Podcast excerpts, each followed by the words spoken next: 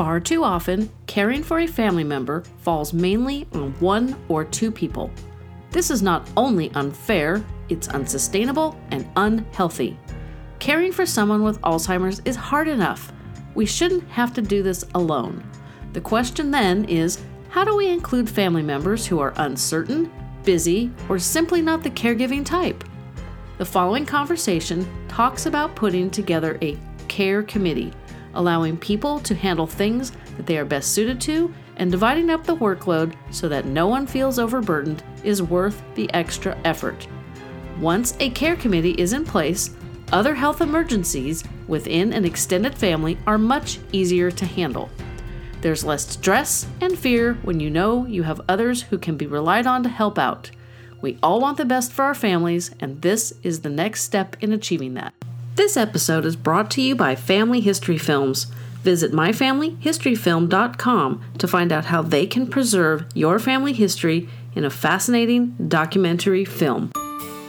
Welcome to Fading Memories, a supportive podcast for those of us caring for a loved one with memory loss. Before we get into the show, I want to thank everyone who tunes in regularly. And if this is your first episode, welcome! I want to encourage all of you to follow me on social media. All of the links are in the show notes. My social media accounts are full of details about mom visits, my own life, podcasting, and most importantly, cute dog photos and videos. I share advice from guests and other caregivers to give you as much support as I can. Now, on to the show. Chatting with me today are Cindy and Cory. They are mom and son, and they spoke to me about how their family rallied around Cindy's dad when he realized he could no longer care for his wife. They affectionately call themselves the committee, and I think they are a blueprint to follow for every family. I think probably around the time that they decided to retire, I think we started noticing that she was having memory issues, but they weren't bad. They weren't bad at all. The occasional like repeat uh, a question here and there, you know, and we yeah we would start noticing that like grandma already asked about that didn't she you know right yeah. right but i it, it just wasn't anything that we were overly concerned about mm-hmm. and she had health issues the last thing that she endured was a um, kind of an emergency surgery for a hiatal hernia mm-hmm. which they don't usually do surgery for but hers was yeah. so bad that she had to to go through that and because of all that she went through with that surgery, it brought on the more of a memory issue thing as she was recovering. And that was the beginning of her dementia. It, it became more prominent at family gatherings, um, and my dad took it on. He would take her to all of her doctor appointments and then started with neurologists. Mm-hmm to have her diagnosed eventually with vascular dementia. They attributed it to what she went through in that surgery, but she was already going down that road. It just sort of made it happen faster. None of us really thought that this was something to think about. and and it's it's definitely um, it's been a journey, let's just put it that way. Dad did an excellent job to to take on the caregiving part he did everything. And we were not aware of basically all that that entailed uh, because it was manageable. Um, mom you know a- as she became more and more dependent on him and he made sure that he made it easy for her to get through her day, to get her to where she needed to be, to get her hair cut, and all these things. But it was evident um, at more family gatherings every time we'd try and get her to a place. Sometimes he'd have to call and say, I cannot get your mother in the car. She's not wanting to do this today. And we would understand. And he would get frustrated. And it was just sort of, what's going on here? You know, because he shielded us from a lot of that everyday stuff until yeah. about two years ago, where he called to talk to him, where he finally put up the white flag and said, I cannot do this anymore. It's more than I can handle. So he called in what he fondly calls his committee in air quotes and that we do that yeah. which uh, we took on the responsibility of finding a place for mom he said, I will take care of her, uh, but I can't do this part. I, I need for you guys to help me. And so we did. And we we got him a bridge, what we called the bridge, where in-home care came in to help him while we took that job on to tour and interview places for mom literally. We we found two and we brought them back to dad and then he took it over from there. Um, yeah, I mean, we didn't know sort of you know the sort of timeline for grandpa's health right. at that point you know he was very depressed at he, this he, point. yeah he was going through his own emotional struggle and I, I think you know having the committee as it were the quote unquote committee um, helped to sort of relieve this sort of stress of decision making a, a, little bit. I think I think there's there's a bit of like when you reach out for help, especially like in a spouse situation, from what I can just get from being sort of an outside viewer of the entire situation, is is that you know the decision to put somebody in home to some can feel like giving up on that person. I can see that. Mm-hmm.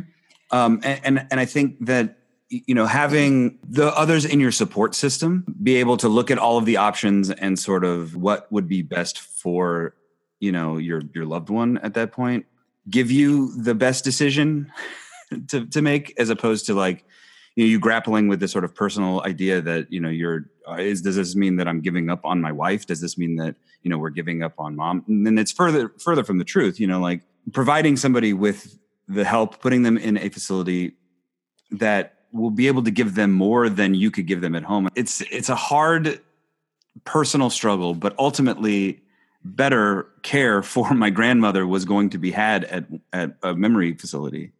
And I think you know? perceptions of uh, care facilities has changed immensely, especially yeah. since my my dad um, thought about them. You know, they're quite different than they were when maybe he would have thought about this for his parents. So oh, that oh, perception needed to be brought from his children to him saying, wow, you know, here are the things that they will provide for mom. And and we had a stake in making sure um, I my I know that the committee took great care in you know talking prior going together to do the tours and saying to each other if for one moment any of you feel uncomfortable in here for whatever reason you need to let us know yeah. and we will leave and then we will go talk about it.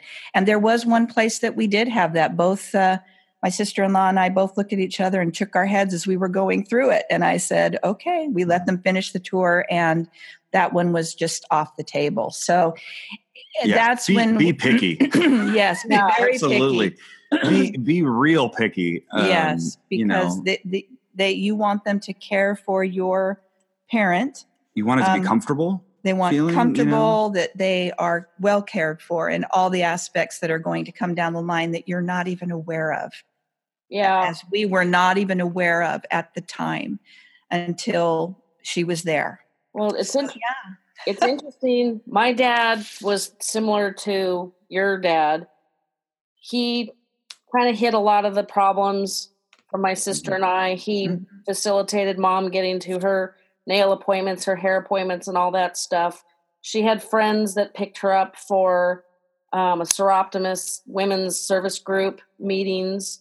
And one gal would drag my mom along on errands with her, which my dad was never sure what time the lady would drop her off. So that always frustrated him. Mm-hmm. But, you know, it was really nice of her to take my mom for like the majority right. of the day. I think he missed that part. But what a lot of people don't know is that 65% of caregivers will be hospitalized or die before their caree passes away. Mm. And my dad never discussed, never thought about a community, a memory community for my mom at all. I right. found out while he was on hospice that he just assumed she'd move in with me, which, as I've said on prior episodes, was a really bold assumption.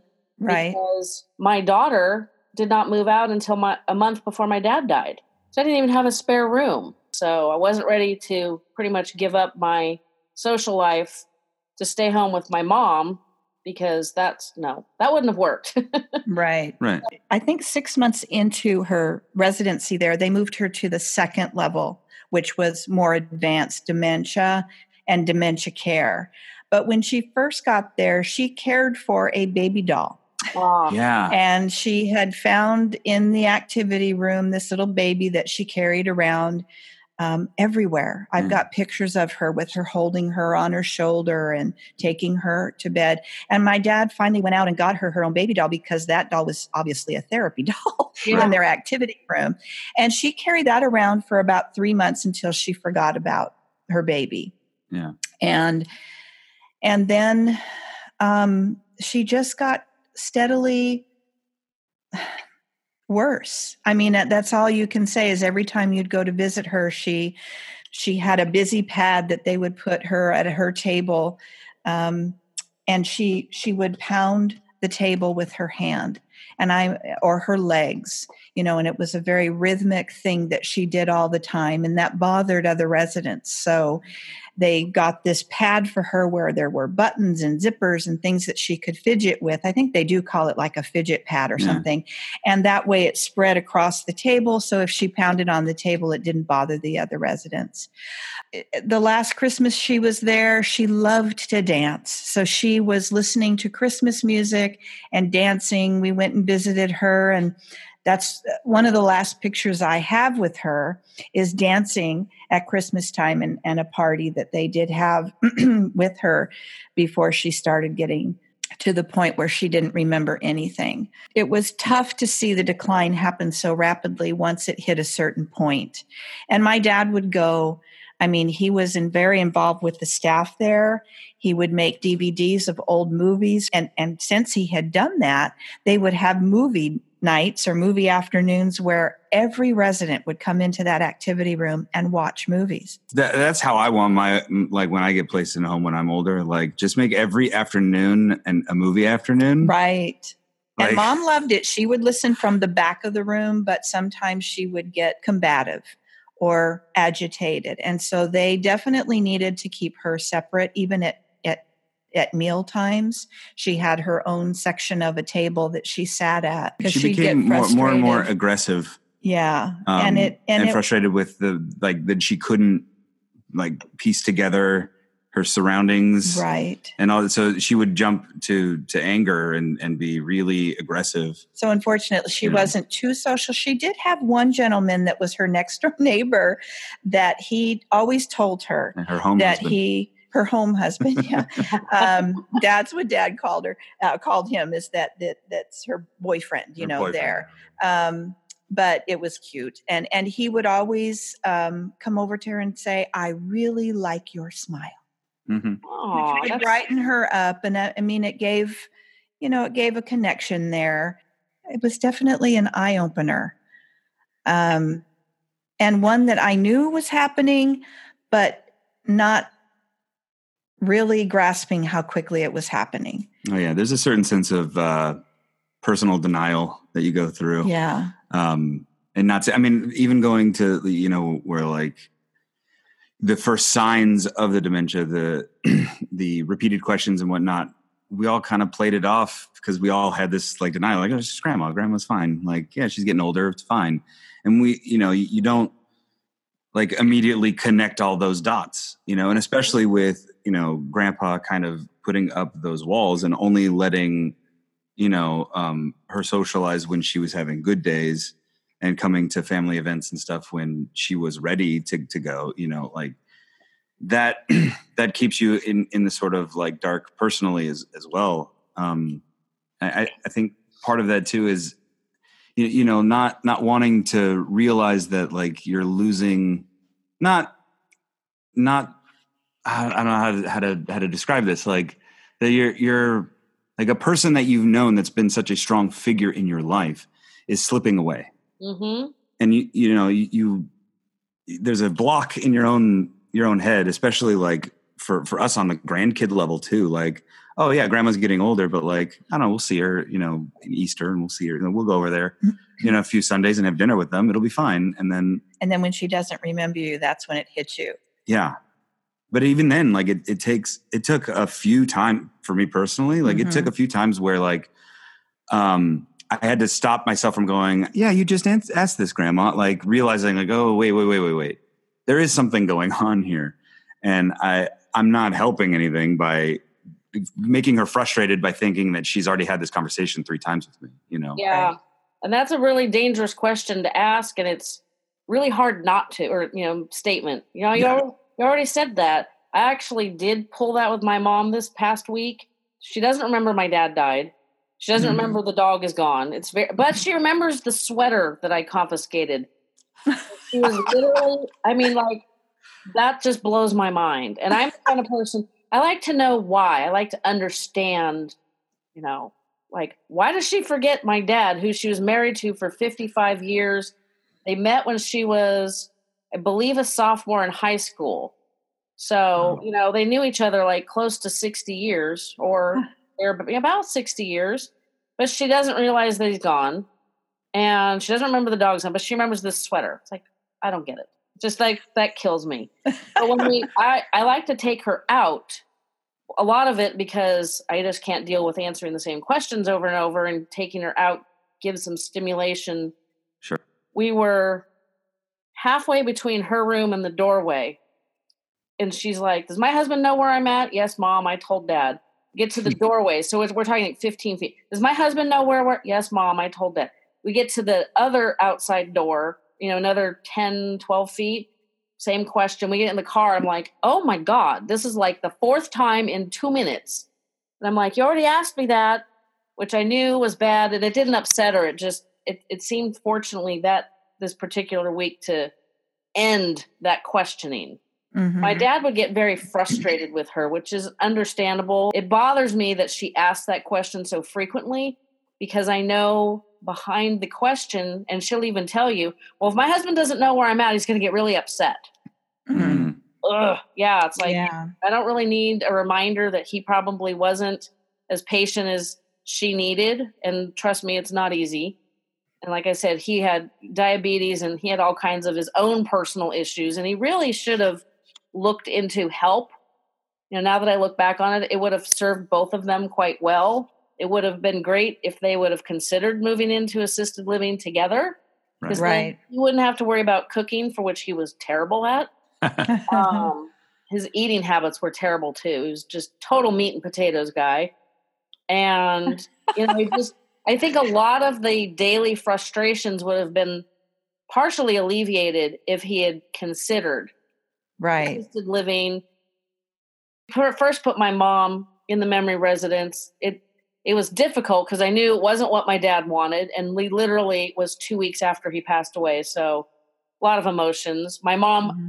well, that was the worst day of our life, cried, begged, pleaded. It was horrible.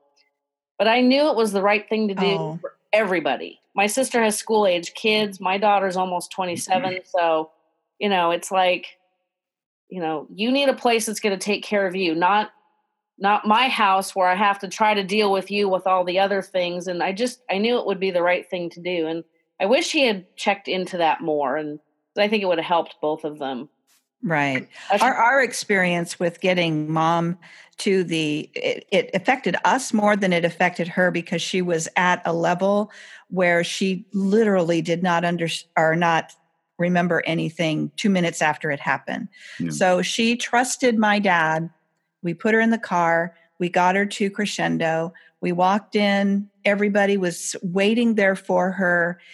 And that was when she was very, um, like ha- happy, happy, happy all the yeah. time. So she would default into um, sort of a, a, stranger situation when she was with somebody that she trusted, uh, as though all of these people are very, very kind people and that they they should be greeted with uh, oh hello how are you? Right. so nice to see you again. Shaking hand you know all that kind of stuff became sort of this default. She was good at sort of putting on this sort of air of pleasantry so that when she greeted you she would give you you know sort of the hug.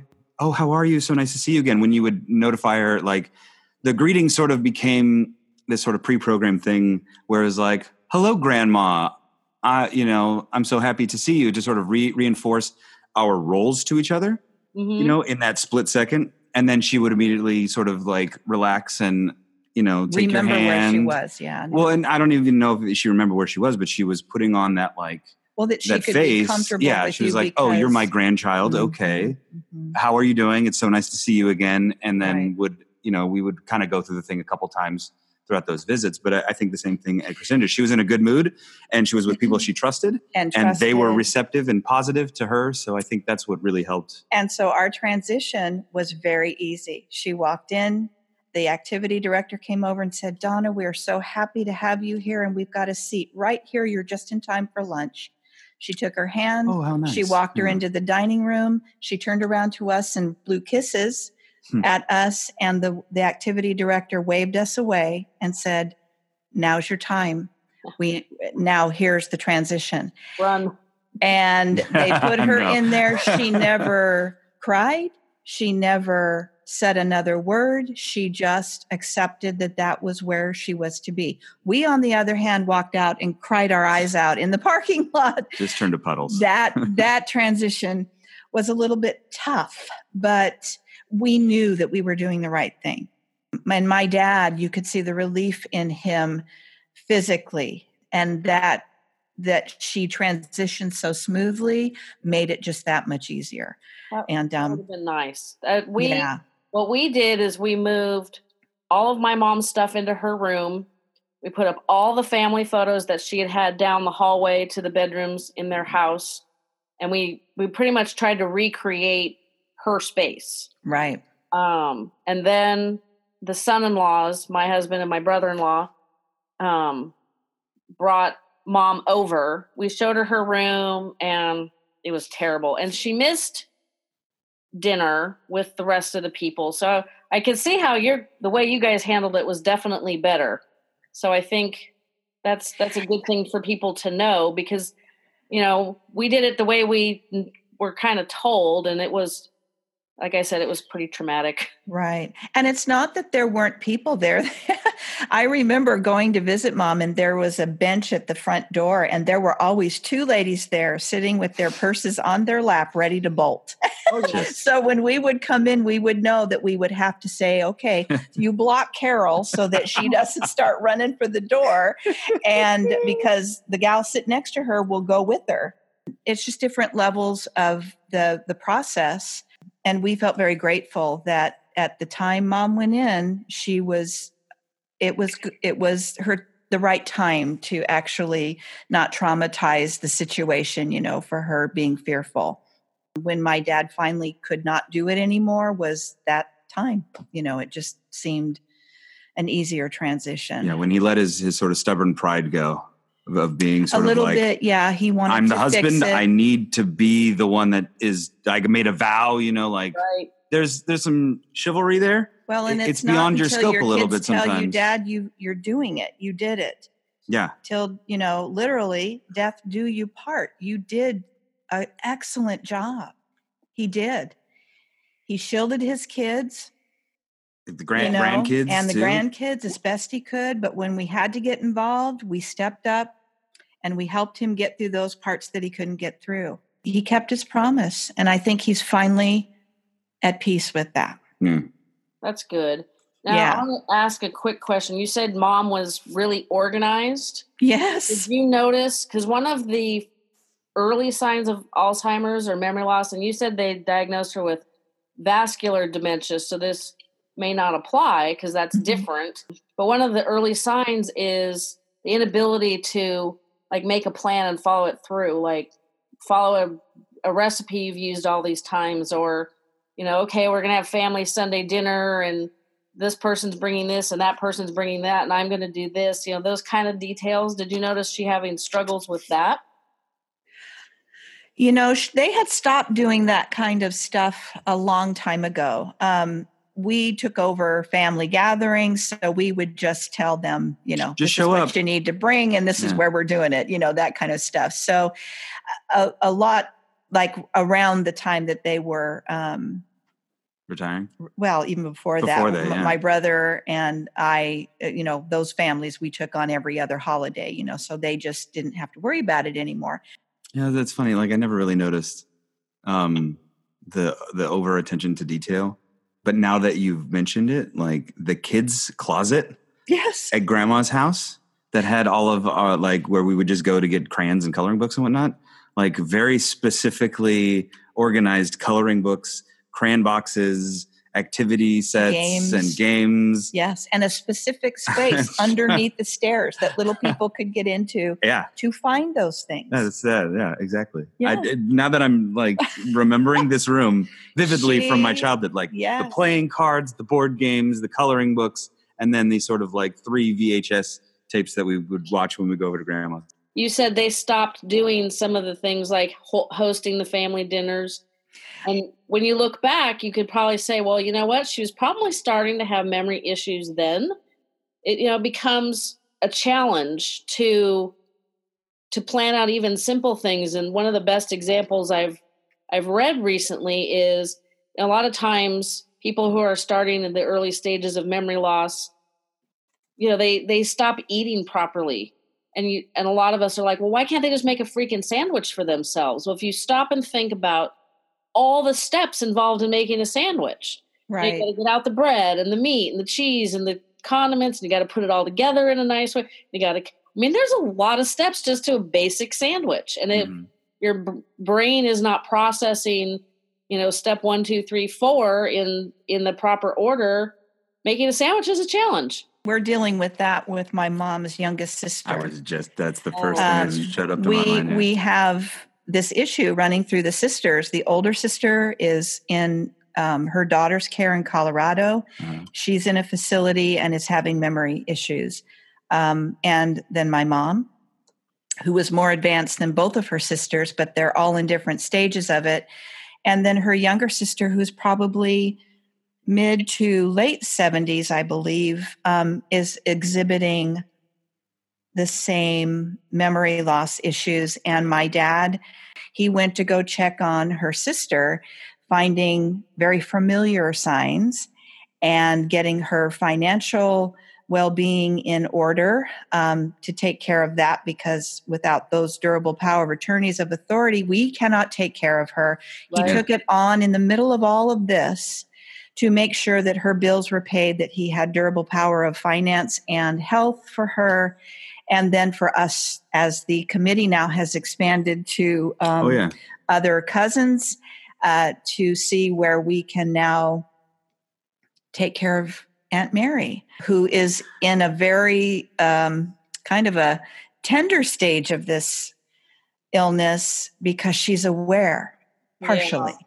so That's when you try to ask her questions she gets resentful why are you asking me that but she can't work a microwave, doesn't remember how. Hmm. Um, we're not even sure that she's showering herself on a regular basis.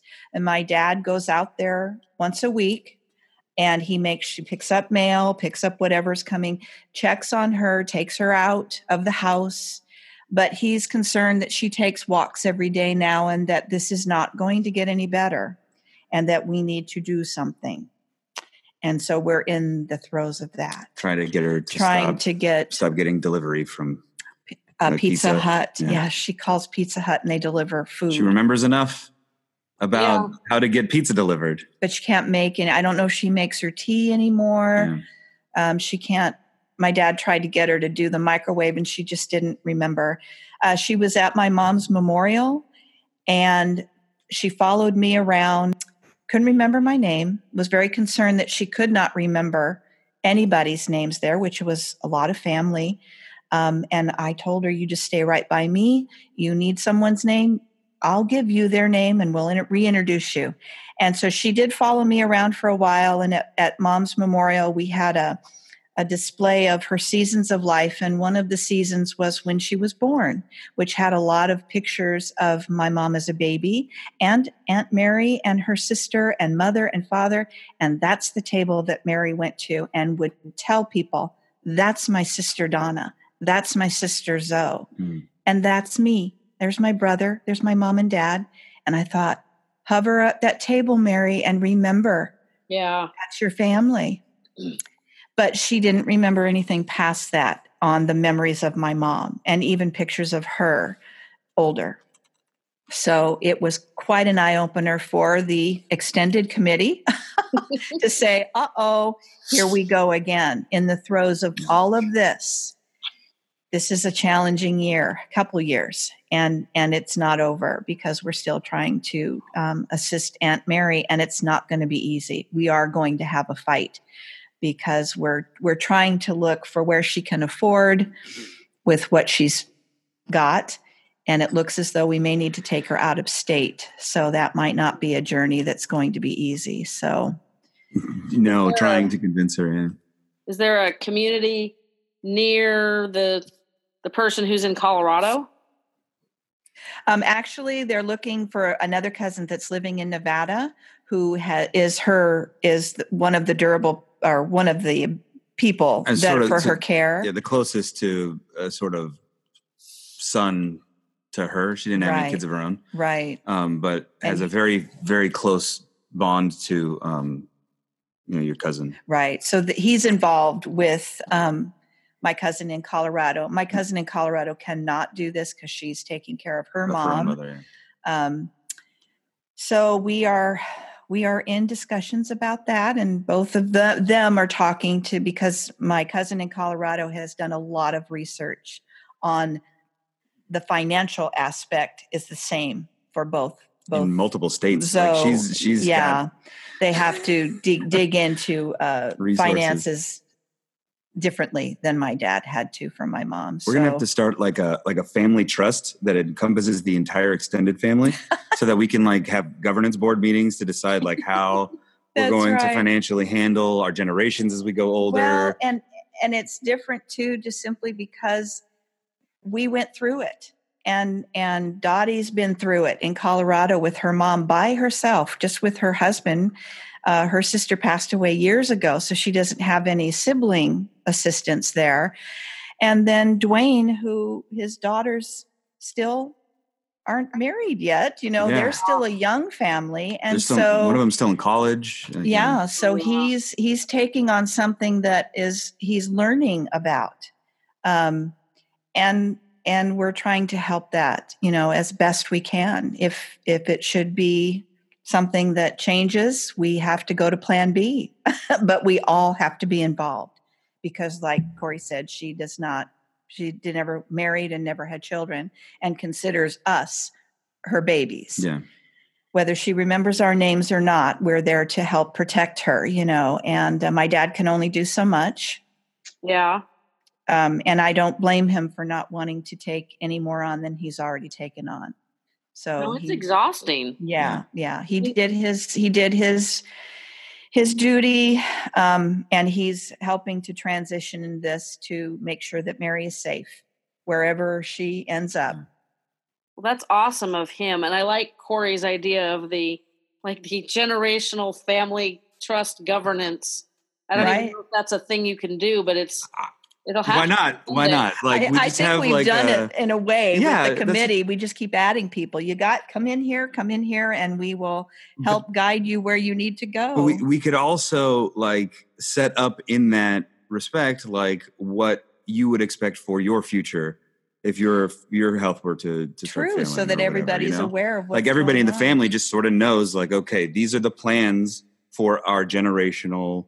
You know, like and we vote on stuff, and we could you know, yeah. Why? Why and, not? And the importance we, we vote to, on where where to have Christmas. Why can't we vote on like where we want to, you know, sort of end up in our care facilities? Well, that's true. And and if you, as you get through your life, like we are at our spe- specific stages, you set up a trust and a will, and you make right. sure that those things are written, and um, makes it easy for the children to take on whatever needs to happen. And yes. I tell my dad all the time, you know, when you're 20 something, 30 something, you go, yeah, yeah, yeah, dad, thanks for that saying we did our will and trust, we did this, we did that. You're not ready to hear that.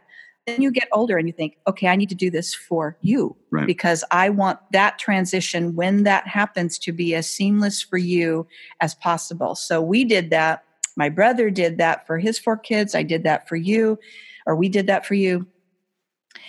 And so it makes it easier um, to plan for that, you know, to have the long term care uh, available to you so that you can make these decisions right. easier.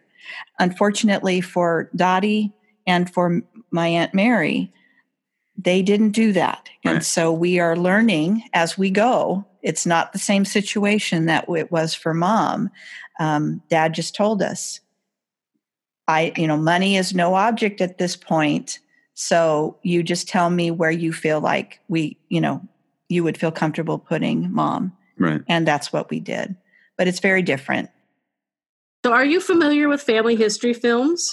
They're from no. your part of the world. They're from London. No, I'm not actually. No. Well, Family History Films is a company that creates personal, broadcast quality documentaries that are fully researched by professional genealogists and historians exploring your family's ancestry and origins all over the world. As a client, Family History Films will work closely with you, filming in both the comfort of your own home or at locations special to you and your family. That sounds amazing. The films are personalized and personal, and they're built around interviews with you and your family members, and your memories are the most important source. Clients have described their work as PBS quality, an amazing experience, and fascinating to watch. You'll find more testimonials at myfamilyhistoryfilm.com. The process works wonders for older clients, letting them relive their memories not just by helping to make the films, but by watching them. That would be incredible to have because dad was born in India. Um, so we don't, he was brought over on a boat. There's no, there's actually nothing of him coming into this country. So um, it's just been, it's been horrendous trying to, trying to track it now because he doesn't really remember anything, you know? That's mm-hmm. brilliant. Family History Films works with people from coast to coast and around the world. If you'd like to find out more about your family history, visit myfamilyhistoryfilm.com or email Paul Hurley, their creative director, at paul at myfamilyhistoryfilm.com to arrange a free, no obligation consultation. Yeah, my parents had a trust, and the one thing that I I didn't understand with my dad. I mean, he planned so much and did really well, like you guys are talking about, but he didn't, it wasn't super clear in the trust what, whose roles were what if he were to pass first. Oh. Um, it was in there, but we actually, my sister and I had to go to an attorney who had to read through it. It was on page one of his part of the trust that if he passed first, my mom obviously was the beneficiary and the trustee and all that stuff, but she was not legally competent. Right. And it was on like page 11 where it said my sister and I were the successor trustees if my mom was unable to handle everything. And I mean, we thought we were literally terrified that we were going to have to go to court and have her declared legally incompetent. And fortunately, this lawyer found where it was in the trust you know but it was like but they didn't talk you know mine, i knew my mom did not she didn't want to end up like her mom. Well mm-hmm. i knew a long time ago that wasn't going to be the case. And they just had this i don't think they ever actually went to a for-profit assisted living memory care community and looked at it. Well no my dad had been at one. We went together for the business we had together. So i don't know. I don't I don't understand why it was never discussed. You know what what we would do with mom. It was just assumed she'd come live with me. Wow. yeah. Uh, I'm sure with lots of conversation with you at that point. no conversation. Yeah. Yeah. like zero. I found out from his friend. Yeah, he just looked at me and he goes, Well, you know, your dad just assumed your mom's going to live with you. And I'm like, Nope. You know, that's not not going to happen. At that at that point, my daughter still lived at home, so I don't know where they thought I was going to put my mom. Well, and in his state of mind of caregiving, I can see where you you kind of shut down. You you just make it so in your head, and just hope that everybody takes care of it. Yeah. And I think that's at at a certain point. That's where my dad got where he just, I cannot make this decision. I need your help. And that was where we stepped in. And it was literally to, to find the place to put mom, knowing that once she was there, this life was going to change as he knew it. Mm-hmm. And we knew it, but mostly for him. For 24 7, he was taking care of every need that she ever had. And he finally admitted he couldn't do it anymore. And uh, no judgment. I don't know, well, you know, how people only... deal with that. It is just you you gotta go to the next step. You try to put that in perspective too. Like it's a life that he's been familiar with, accustomed to for 60 years. Well, they would have celebrated their 62nd. Yeah, 62 uh, years together. So to to be to know that like once this happens, this is a complete 180 on on your life. His, you know, his purpose, mm-hmm. daily purpose was changing, and really at that time he did not know. He was um, there was depression he was, uh, how am I going to deal with this? It's going to be quiet. How am I going to deal with this? Mm-hmm. And it's like one step at a time, Dad. But it's a it was a total um, fear, uh, you know, of of how how is this going to be once this is done. And so it took a while for him to cross that line to actually say, I have no choice. I have to do this. He held on to it as long as he could. Um, and then when the committee came in he realized that that help was there you know we'll we'll help you get through that part too well, um, and then he could sort of begin the the process of like letting go of grandma right even while she was still alive i mean that sounds cold i guess to to to the to like an outside point of view but like really grandma left well before she she actually passed you right. know um, and that process of being able to you know take a deep breath and not have to um, be her primary ca- caregiver for my grandfather allowed him to start the process of sort of grieving his wife grieving you know? his wife and living taking yeah. care of himself right. as well because he could not do by his choice um, do a lot of things he should have been doing. Well, yeah, he sacrificed his entire Un- life at that it, point to make sure that she was comfortable. Exactly. Until like the the couple months before when we had the caregiver that came in house and then he would leave to go do things where he didn't have to take mom with him and mom was comfortable you know? like staying with the caregiver but she would get panicky if she didn't see my dad so he would take her everywhere so it took three times as long to do something because she would wander lose her you know all of those things that honestly I can only hear what he's saying. I never experienced those things because he never he never pulled us into that. It's all very tight, yeah. Yeah, that sounds yeah. like what my dad did. Mm-hmm. And I've mm-hmm. taken my mom out, you know, to buy stuff she needs, toilet paper, all the usual basics. And I always get a little bit nervous. She absolutely loves kids. I mean, she's a mom, she's a grandma, loves children and sometimes she approaches moms with babies in strollers and mm-hmm. she never touches them, not yet, but I'm always afraid, you know, that it's, you know, how people can be a little weird. Some people don't want normal people approaching their kids. Exactly. And, you know, I think it's obvious that my mom is not all there.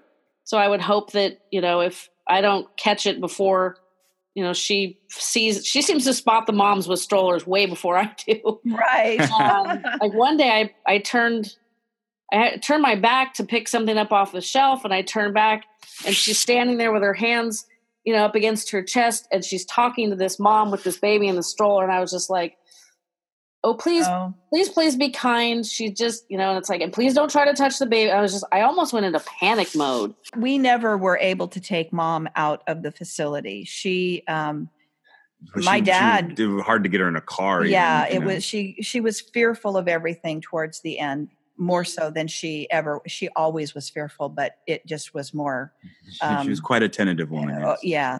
She got a lot of visits um, and they would bring the babies in. And of course, the grandkids were the biggest hit of everyone there. You know, you'd yeah. bring a baby in, and all of the grandmas would become grandmas. oh, yeah. Again, you know, and so We'd Cory's wife, Cory's Right? wife would take the boys Yeah. out and and just talk to all the residents, and they would like, "Oh, baby," And you and do the tour of the courtyard, and did everybody a kind of gets a courtyard and the activity room and the dining rooms. So Jackson was had questions. You know, Yeah. he didn't understand why great grandma was not recognizing him, and and so it was a, or a when lesson she would like for zone them. out, Yeah, you know, yeah. So um, it she was would it was sort of quite disappear for a- yeah a, few minutes. Yeah, but babies seem to be the key. Uh, it brought it was so um, joyful. I, I every time the babies were there to see the light come on everybody's face. Uh, the moms mostly, not the, the men that were there, but it was mostly for the, the women that were there. Well, I think it, it's kind of a, a beautiful example of this sort of human condition, right? Right. Like that. when you see, like, as as a somebody who has lived a full life, somebody who has, you know, raised children of their own, or you know, helped in the sort of communal raising of children, um, or having had grandbabies or, or whatever. When you see new life Mhm. at that old older age, how much it just brings a light back to you right. as a person you know like that's that's kind of this beautiful little example like i said like of, of like humanity Mhm. in a weird way that like you know a baby comes around and you're just like oh a baby look at how Mhm. adorable like oh you have so much potential ahead of you That's right. and you know like to to see that especially in in these care homes and i'm, I'm sure that's why grandma gravitated towards the baby dolls the baby doll. you know yeah she would just always carry it carry it around and and the, the padding went from like banging on a table to sort of like patting the back. patting the back of the baby Yeah. or or the sort of you know like the butt of the baby to sort of like rock it to sleep or whatever Yeah. i wonder if there is like a study that talks about the connection between like babies and and elderly people I, I think there's a part of their brain that remembers way, way back and that joy. I, I don't Yeah. know. I think there's a part of them that's in there Mhm. as they as they decline just banging on the doors and and as as daughters and grandchildren and you know we are trying to spark something in that part of their memory where that you can see in their eyes you can see it. And it's like i know you're there i know you're there and just acknowledge that uh, for them. If that's all you can do is just acknowledge that that spark is still there. I think it might also be it's such a basic core of our biology to care Mhm. for these small little humans with all this potential. Hmm Mom was a huge part of my daughter's early childhood, you know, until they get to that snotty teenage years. But I think it's almost basic biology. But I think it just goes to the core of our humanity. And I think that's why they perk up and you know, my mom always loves it when there's kids visiting. I go on Mondays, so I I don't get to see that terribly often. But when I, you know, there was one day this two year old was there and he was just literally running around screaming like two year olds do. And the first thing my mom did was kind of complain about the noise, which is typical for her. But then she realized that it was a kid and she's like, oh, but it sounds like they're having a lot of fun. So it was very interesting to see her reaction to this little guy. And it was very different. It's it's interesting. the last thing that when she was at home, um, Cory had had his second son. He was only maybe three weeks old, four um, weeks he old. was pretty fresh squeezed but uh, he was sure so tiny, and we took Army over to meet great grandma.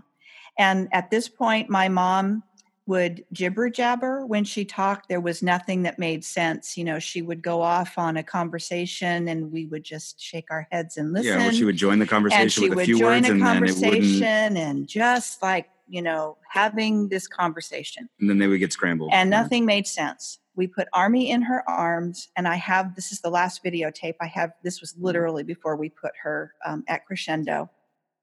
She's holding him she's looking at him and she's having a conversation with him.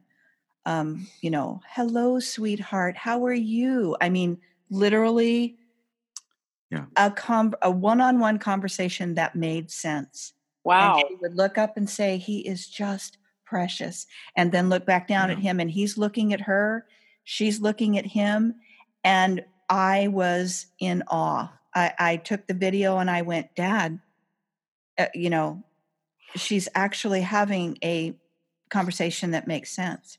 and that was the last time I think that there was a that come out of her. But it was while he laid in her lap and connected somehow. It was intriguing to say the least. Yeah. it's just really interesting because they're all different, but some of them do get um you know, not they get a little hostile and a lot of it's Mm-hmm. fear.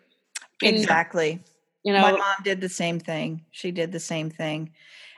And a lot of other people there had their own triggers that would, um, I mean, we were sitting in there one time and they called bingo a bingo game. And so they all came down and the caregiver was late for bingo and they all got really bad. Oh yeah, don't be late oh for bingo. my goodness. And I sat there and I said, you know, she'll be here in just a minute. Well, she was supposed to. I go, well, she's going to go get the bingo balls. Why do we even have activity schedules if we're not going exactly to keep them? what the bingo master, a gentleman who who they were waiting for him to get there.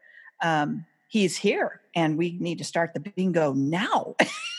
it Oh, was funny. Got you know, it $5 was on one this of game. those Let's go. things. But the you know, I caregivers, honestly, um, uh, they are the best. Uh, it just eh, they could probably write novels on all the different things that they've dealt with and seen. Um, but for me, it was quite an interesting journey um, where you have to sit pretty much in the background and just let it happen and you can't react. My dad was a, a big advocate for instructional, um, educational things to give to the family to say, this is how you should be speaking to someone with Alzheimer's or dementia. You can't challenge them. Don't, don't say, you've said that to me three Yeah. times. And I did a lot of shaking my head and really, really. And then that causes them to go on to their next thought, whatever it Mhm. is, and keeps them comfortable. So, Yeah, there's there's Yeah. sort of a retraining that that you need to go through, and a lot of people sort of just deal like figure that out the hard way. right. And They're your like, own um, frustrations have to go, um, you have to deal with those in another place. So the first part of that though is is, is acceptance too, like you Right. to accept that you know your your loved one, your the strong mother figure, your your you know the father figure, or you know whatever has has It's no now there. transitioned into um, you know somebody who's who's dealing with the world that is brand new to them every 20 minutes or It two is. days or you know whatever and they're scared. And yeah there's a fear to that because Mm-hmm. the, all the power that they had or the perception that they have of self at that point is also in in jeop- or you know like it's in conflict and so yeah absolutely they're they're afraid that their world is completely different they don't understand why because their brain isn't isn't able to And- and contextualize that don't with a sort of memory of why they're Yeah. you know dealing We with don't what know do. what's firing and what's not if they come into a realization where they go, ah, this isn't me. Yeah. And then it goes away, you know. So that's it's got to be a, a huge struggle in their heads. Yeah. just we don't know and you would never know unless god forbid you have to deal with it yourself And then you, you can't explain it either. What advice would you give for people whose family members are maybe in the earlier or middle stages so they can avoid some of the the heartache that I've gone through? It sounds like you guys you guys got your committee together which really helped a lot. Uh, if if anything i would say you need to rally you need to rally oh, yeah. together because this shouldn't be something that's done Alone. alone, Um, it may have begun that way with um, your father or your mother or but people need to help. You need to support. That's what the family unit is all about. And there are going to be things that some people can handle some people can't. And and as a group you can get through all of that. And you need to be aware too because you know this is a learning experience for the young the mid part you know midlife whatever because you still have a family member maybe like we do that he's not going to be there to take care of himself. We're going to have to step in to do that. So you better educate yourself and make it known to the family members that you know i'm going to need you to help me when it comes time for grandpa Yeah. and in our case right now we're rallying again for aunt mary. Right. Um, so it's another learning experience uh, for that. Um, uh, my dad is nowhere near there to need help. He's sound mind physically Right. he's doing just fine moving on um, with with living his life as best he can at his age right now. And so you know but it, it is going to be something that we can't ignore so Yeah. you might as well get your unit together now and learn as you go and and be engaged with it um, it's not easy it's not going to be easy but you're going to have to deal with it and and communicate Yeah, I, to communicate that that was going to be my my addition to that is um, talk about it. You know, with with your loved one as as you see some of the signs, like bring it up, keep it a, a part of the sort of open line of communication um, to try to help remove some of the stigma and shame that we might feel about having to deal with losing our memory or being embarrassed or whatever. Like the more you talk about it, the more you make it more of a normal and learn you know about thing it, and yeah. and yeah learn learn about the Education is the things key. and and stay open about the you know what's going on right uh, the easier it will be to transition into a care facility the easier it will be to figure out ways that are best you know figure out better strategies for you know whether or not we age out at home or you know whether we even need a facility or you know whatnot like really removing this sort of stigma of like you know speaking in another room about like is mom you know losing her memory or you know whatever being more open about it i think will help everyone in the long run too I agree. and then that leads to the community committees well and, as you, know, all that kind of make your committee it's my favorite word because it is yeah. so what it is you know it is um, be very mindful and honest too in that group setting of where your strengths are and where your weaknesses are and you can help each other. Um, and and we did. Divide and Um, my sister-in-law is Mm. so strong and so level-headed that she helped guide me who wasn't at the time you know to be able to see different perspectives and to sort of level out to focus on what we needed to do um, so everybody brought something to the table and again um, it was created a couple years ago and now we're moving forward to help the cousins that have come into the committee to help other family members because it just doesn't go away you can't not deal with it Mhm. unfortunately. Now, quick question on the committee. Was there any, for lack of a better term, like negative family dynamics? Because I know a lot of people, and I've heard horror stories, and my sister and I weren't close, and we've thankfully navigated taking care of mom and doing what we need to do well, which is great. But I know there's some people whose, you know, sibling doesn't help, or, you know, there just seems to be that negative family dynamic that I I can almost hear somebody going, "Oh, well, that's great for them. Their family all sounds great, but my family's a pain in the butt." Exactly. And and at our situation it was not an issue. Um, we we knew what needed to happen. Um, we knew what we needed to do as a group.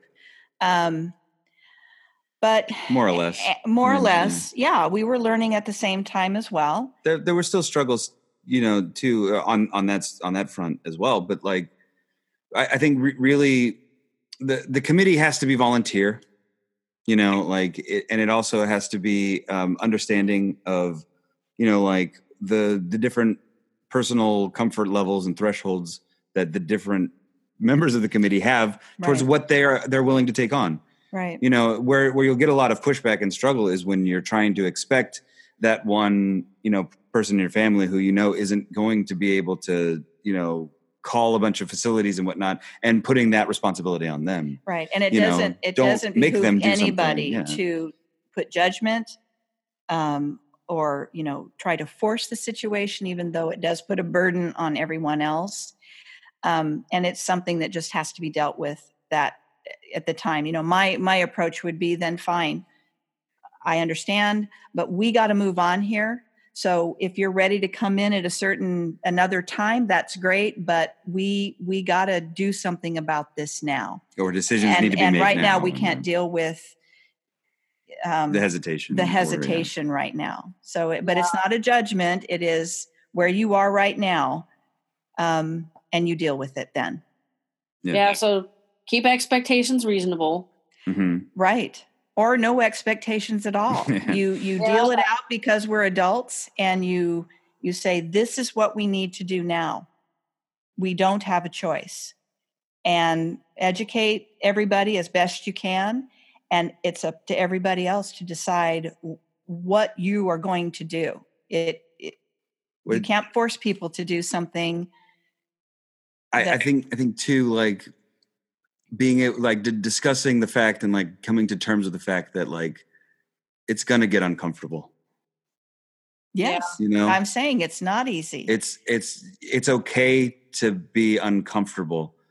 It's okay to feel awkward about you know having to make these decisions about like your your parent the or your feelings that you're having about that you know. are very valid. Yes. Um and and to acknowledge each other you know in your support community as well. I think that helps relax some of that and then people are more apt to sort of pick the ball up and, right. and run with it. You know? And that's where we are with my aunt's care right now is that we're trying to acclimate new members to the committee to make them feel like they're not alone um, in the process. Um, we're not quite sure that they, well, the one is aware of what they've actually bitten off. yeah. What, what yeah. have they gotten Exactly. Um, and so we're trying to help with that. Um, as best we can right now. And that's the awkward part. Yeah. And yeah. it's okay. And it's yeah. okay. It does feel sometimes like mom has memory loss and it seems to have sucked up a lot more of my time, even though she's in a community. Right. I'm just shocked at how much time I My dad said the same thing. Yeah. Goes, I'm more involved now than I was when she was living here. But he goes, it's in a different, It's different. Yeah. It's in yeah. a different capacity. But he goes, I wouldn't have it any other way. I know she's safe. Right. I yeah. know that she's being taken care he, of. He can dedicate more active time to uh, specific things, whereas to, before he he was twenty four seven.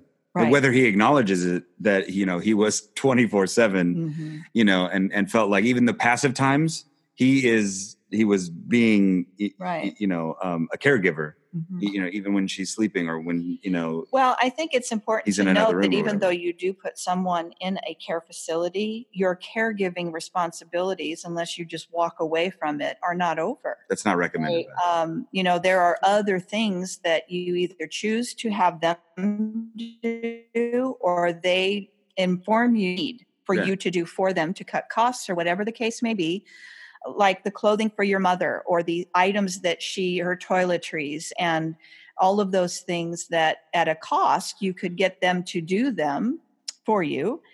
Uh, but my dad chose not to. He chose to have them text him or call him when they needed um, him to do shopping for her. And he went and visited her several times a week um, to make sure that the items that he was purchasing were being used and where her inventory, you know, he just kept tabs on them and her. Yeah. You know, keeping tabs really, on those stuff is a challenge. Keeping tabs yeah. and also making his presence known with the staff there too, that I'm aware of her care, literally. so um, if there's an issue, I'm going to kind of let you know.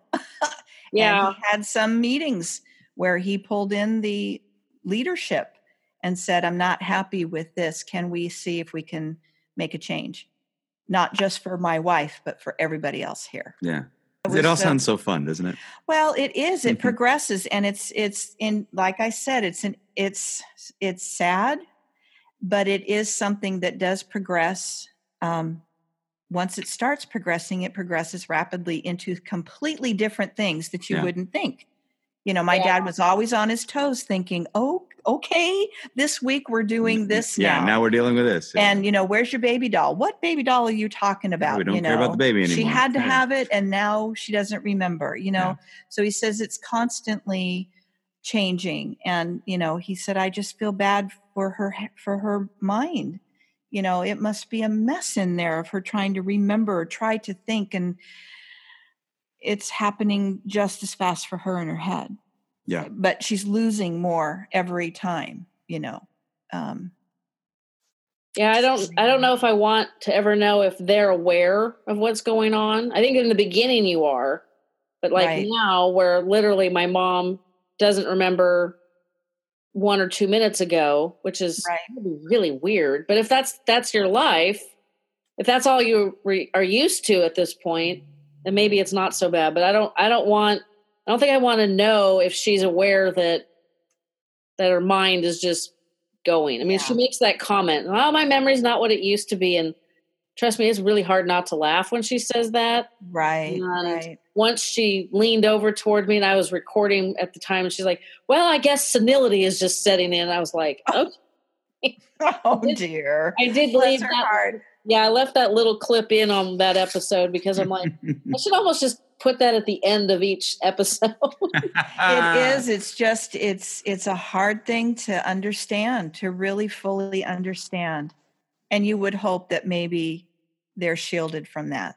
My mom when she started falling out of bed oh, towards the end there they did put her on hospice watch is what they called it in in the community on the second floor and so for probably two two and a half months she was under hospice care until she got some intestinal and she got sick. um she got sick with some intestinal contagious thing mm. and then they they had to take her out because it was a contagious deal and put her in a SNF Um, and consequently, that's where she passed away. And it's not uncommon. yeah. so many, so much journey left to walk. It is, and you know they'll know, they'll know, and they'll let you know. Um, yeah. My dad was surprised, and when he told me that we he had talked to the facility um, uh, gal there at Crescendo, and she suggested hospice, and I immediately went to what?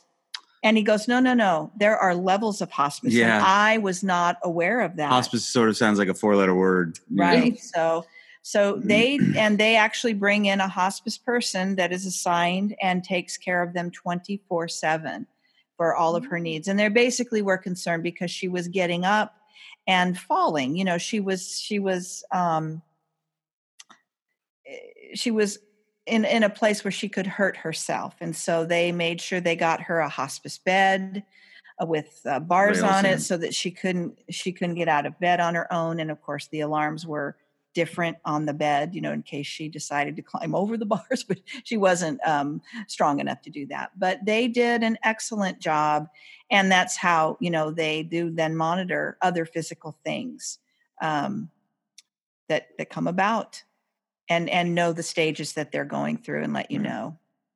Well this has been nice. It's been uh it's been quite um good for me to talk about this too. Yeah. I'm glad yeah and it's and I, I love the fact that you guys have this committee i think that's fantastic i think that that should become a a key thing in this process because no one should have to do this alone definitely and it's an affectionate um, uh, in our family, it's an affectionate term to to just say we're not alone in this. Everybody has a voice. Yeah, I think the the committee doesn't ever doesn't necessarily have to be like immediate family either. No, you know your your committee is is your your sounding board, your you know the people that you trust the most it could be very close friends it could be you know family it could be whatever that help you make those decisions. that help you make those decisions to help you sort of figure out like what, what is the best course of of, mm-hmm. of action you know um, i think that's important in general for life like to have your committee but right. for making these decisions um in in you know your older life and in your parents' older life and, and whatnot. It's it's a really valuable and for have, sure. kids and their mothers and fathers to have conversations now when we can tell you. Yeah. As opposed I'm, to waiting when you can't. And making really inappropriate, morbid jokes about our own death. Yeah. That's, that's one thing. When my dad was on hospice, I don't even remember how it came up, but and I've made this comment before. I'm like, they the hospice people said, you know, your morbid sense of humor is really refreshing. And I thought, I'm not sure that's a compliment. Wait a minute here. This is like oh the funeral home director telling you that. Oh my yeah. gosh. Yeah. I don't know. Like, if you can't laugh, you you know. well, Yeah, it is. And what you're doing here is quite um extraordinary too. I mean, uh, for people to be able to tune in and privately listen to other people's stories to get a handle on where they are with it as well. well and not feel alone because now there's this this whole community Ex- that's talking about it. Yeah. Exactly. That, oh, that I'm feeling that, or oh my gosh, this is scary and I'm scared and you were too. It's it's it's really good. Well, Yeah. this is great. This is great. And I'm glad to have been a part of it. I'm, I'm glad to have had, had you guys this afternoon. Yeah, thanks for having us. If you found this episode helpful and informative, please give us a five star rating and review on Apple iTunes. This is how new people will find us. Also, be sure to follow us on social media. All of our accounts are linked in the show notes. And as always, I will be in your ears again next Tuesday.